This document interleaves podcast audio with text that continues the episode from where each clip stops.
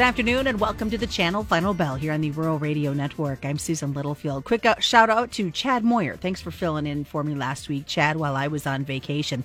Unfortunately, I came back with not a pretty picture in these markets, so I do apologize ahead of time because we definitely saw some big drops taking place in our livestock trade, lower numbers as well taking place in the grains, but a lot of reasons that are being factored into this, including some outside market influence. We'll talk about this back and forth of the marketplace today with Mike Zuzolo. Mike is with Global Commodity Analytics, and I think that's probably the best place to start, Mike, is we just are on a kind of a seesaw action going on with these markets as of late. Yeah, you know, it's interesting, Susan. You bring up something really important that I initially maybe wasn't going to touch on, but I think the way you categorized what happened today really does open up the idea of something that I've been talking about with clients and subscribers the past three or four weeks is that in 2023, the fund investor mindset has been one that has, generally speaking, buy proteins and sell grains when it comes to agriculture and that protein market, obviously, including soybeans. And what we've started to see essentially for the last three or four weeks is the beginning of the erosion of that buy protein, sell grain mindset and we had a, a brief pause in that when we got the USDA's WASDE numbers and that big cut in world soybean ending stocks. Um, and we also got a pause in that when the cattle market was able to make fresh uh, all-time highs in the uh, in the futures, led by the cash market here just a couple, two, three and a half weeks ago. Um, but overall, the big picture trend continues to be instead of buying dips, the protein market is starting to sell rallies.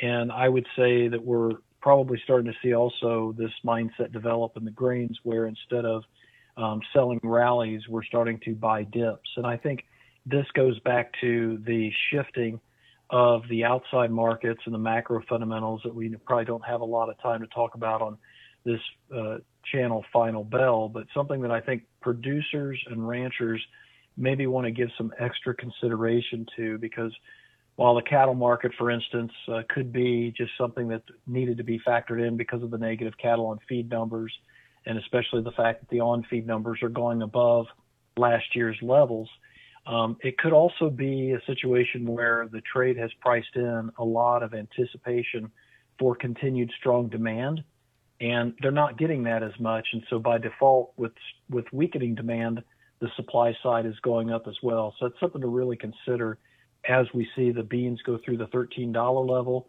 um, for essentially a second day in a row. And, and after testing $13 in the November, both last night and early this morning, um, and we also see the cattle market, you know, start to break into some very key support levels. Well, you know, and I think you bring up an interesting point because we've known um, for a long time. These markets are intertwined, but it seems as of late we've seen some more tight movement between what happens in the grains and how it's infecting the, the livestock, and I mean infecting sometimes, and, and vice versa. Yeah, yeah, we really have, and we have a brand new fundamental out there that goes back to today's trade as well, and that is the crude oil market.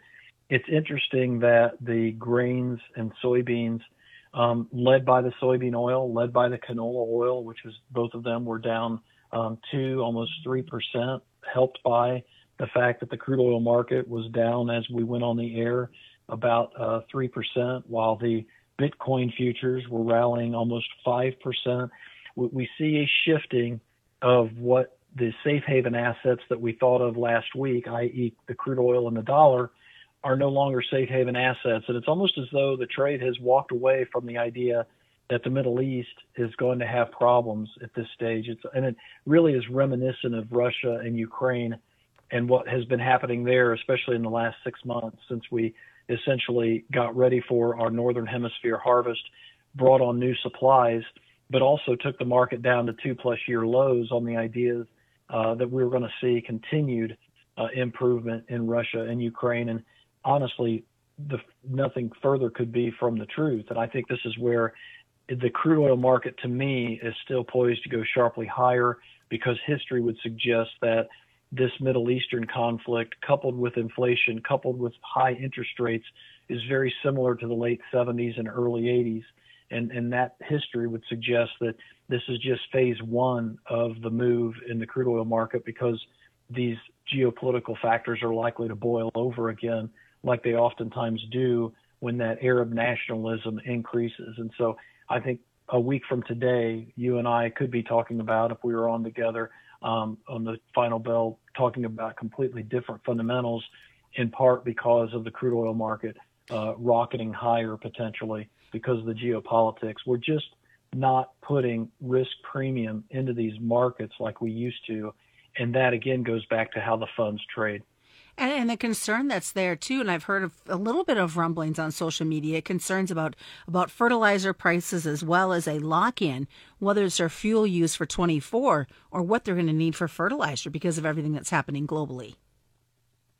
Yeah, very timely question. I just made the recommendation about a week, week and a half ago to get the uh, winter and early spring fuel needs locked in. I just did a part one of a special client only webinar um, talking about the Federal Reserve, talking about China, and talking about the Middle East and how those three factors are probably going to dictate the majority of our price action. And with the pullback in the physical markets for uh, for the the fertilizers, especially the anhydrous, I think it's time to go ahead and, and make the recommendation for clients and subscribers to get those locked in at this point because we we have essentially not put any new oil rigs on the market since the beginning of 2023. We've in fact net net lost oil rig count and we're still sitting around 500 and that's about 120 less than before right before the COVID pandemic hit. And all right, well stick around folks. We've got more coming up. It's the channel final bell on the Rural Radio Network. Challenge. It's not something you shy from. It's a chance to up your game. Every day brings a new challenge, but with the enhanced Channel Seed brand on your side, you can rise to it. With our top performing seed, innovative digital tools, and expanded agronomic support, you can turn tomorrow's challenges into your next advantage. Your enhanced Channel Seed brand. Let's rise to the challenge. Learn more at channel.com slash rise. Read and follow pesticide label directions, IRM, grain marketing, and other stewardship practices. Welcome back to the channel Final Bell on the Rural Radio Network. I'm Susan Littlefield. We're continuing our conversation this afternoon with Mike Zuzolo. Of course, Mike is with Global Commodity Analytics and an interesting trade day in itself. As we talked on the front half, all the global effects that were happening. And, and Mike did briefly mention the cattle on feed report of Friday. I kind of wanted to re uh, talk a little bit about that. Obviously, the report comes out after the markets close. Today, not a beautiful day for either live or feeder cattle. No, and I, I don't want to scare anybody that's listening, but I think it is a wake up call because what we're coming off of at this point, Susan, I would liken it to the similarity to having eight dollar or eight dollar and fifty cent corn, and then getting a a, a drought uh, breaking rain, much like we did in the later part of June this past year, um, and, and the market having anticipated a lot of bullishness um, and I say that because the cattle on feed report really did come in with an excess amount of supply. And so we can talk about the funds and how they've positioned themselves on the long side of the protein market, like we did in the first segment. But there's also those fundamentals that are creeping in as well. With a you know very strong dollar, we can look forward to more imports. Uh, Australia, for one, is is salivating at the mouth right now to get more beef imports into the United States. Um, the, the cattle on feed report in the top three, cattle on feed October 1, top three states, up 4% in both Kansas and Texas, up 7% in Nebraska, which makes sense from a standpoint of that's where the best bids have been. These three states, you know, make up almost 70% of the total. We're dealing with now 11.6 million head on feed as of the first of this month, compared to 11.5 last year on October 1st. And so those kind of fundamentals, along with the export sales and beef, which were a marketing year low, you can't get around that the fact that we're starting to see a shift. And this is why I think these protein longs against these grain shorts are unwinding that sentiment spread or that mindset. I'll throw one other thing at you too. There's a really good article that was done by one of my favorite economists last week, and he made mention that a private institute that he follows um, is showing that the average maturity on the U.S. federal debt, what our government has to pay itself back and pay the open market, um, is only 76 months. And in other words, what that means is we're coming up against a wall of debt that we've got to pay back that we probably borrowed at two, three percent interest rates, and now we're going to have to come back and borrow at five, six, seven percent interest rates. And I saw another statistic this week where subprime auto loans, the delinquency um, of 60 days and on out on paying those loans has hit now a 30 year high based upon Fitch, who did the study. These things all work in the mechanics of the consumption and the equities markets. And what the cattle on feed report did to us last week is it put more burden on the equities, put more burden on the currencies, put more burden on the hog markets to sustain these values. And I think the natural question that I've been getting from cattlemen, and rightfully so, is yeah, but our supplies are going down. Well, I can tell you that between the fourth quarter beef production in 2014 and the first quarter beef production in 2015, we lost 6% in production, but that did not stop the fat cattle from going down 18.5% from their October high to their Jan 15 low, or the feeders from going down almost 21.5% from their October high from their to their February low. So we've got to realize this is like eight dollar corn, and this is a very anticipatory market. And then we throw on top of that the funds and that multiplier effect that they can put give us in the futures market. So just please consider that after today's big rout on very heavy volume. So what are you hearing about consumer attitude? right now and watching those pocketbooks as they head to the stores? Yeah, right now the the, the Tysons and the and the uh, producers of meat are seeing better profits, but not because of volume sales. Those are actually lower. It's because they've raised prices to keep their uh, margins. Um, it, it's worth noting that I think we're now at six uh, poultry plants that have been sh- uh, shuttered or idled at this point to tighten up the supply instead of lower prices to increase demand.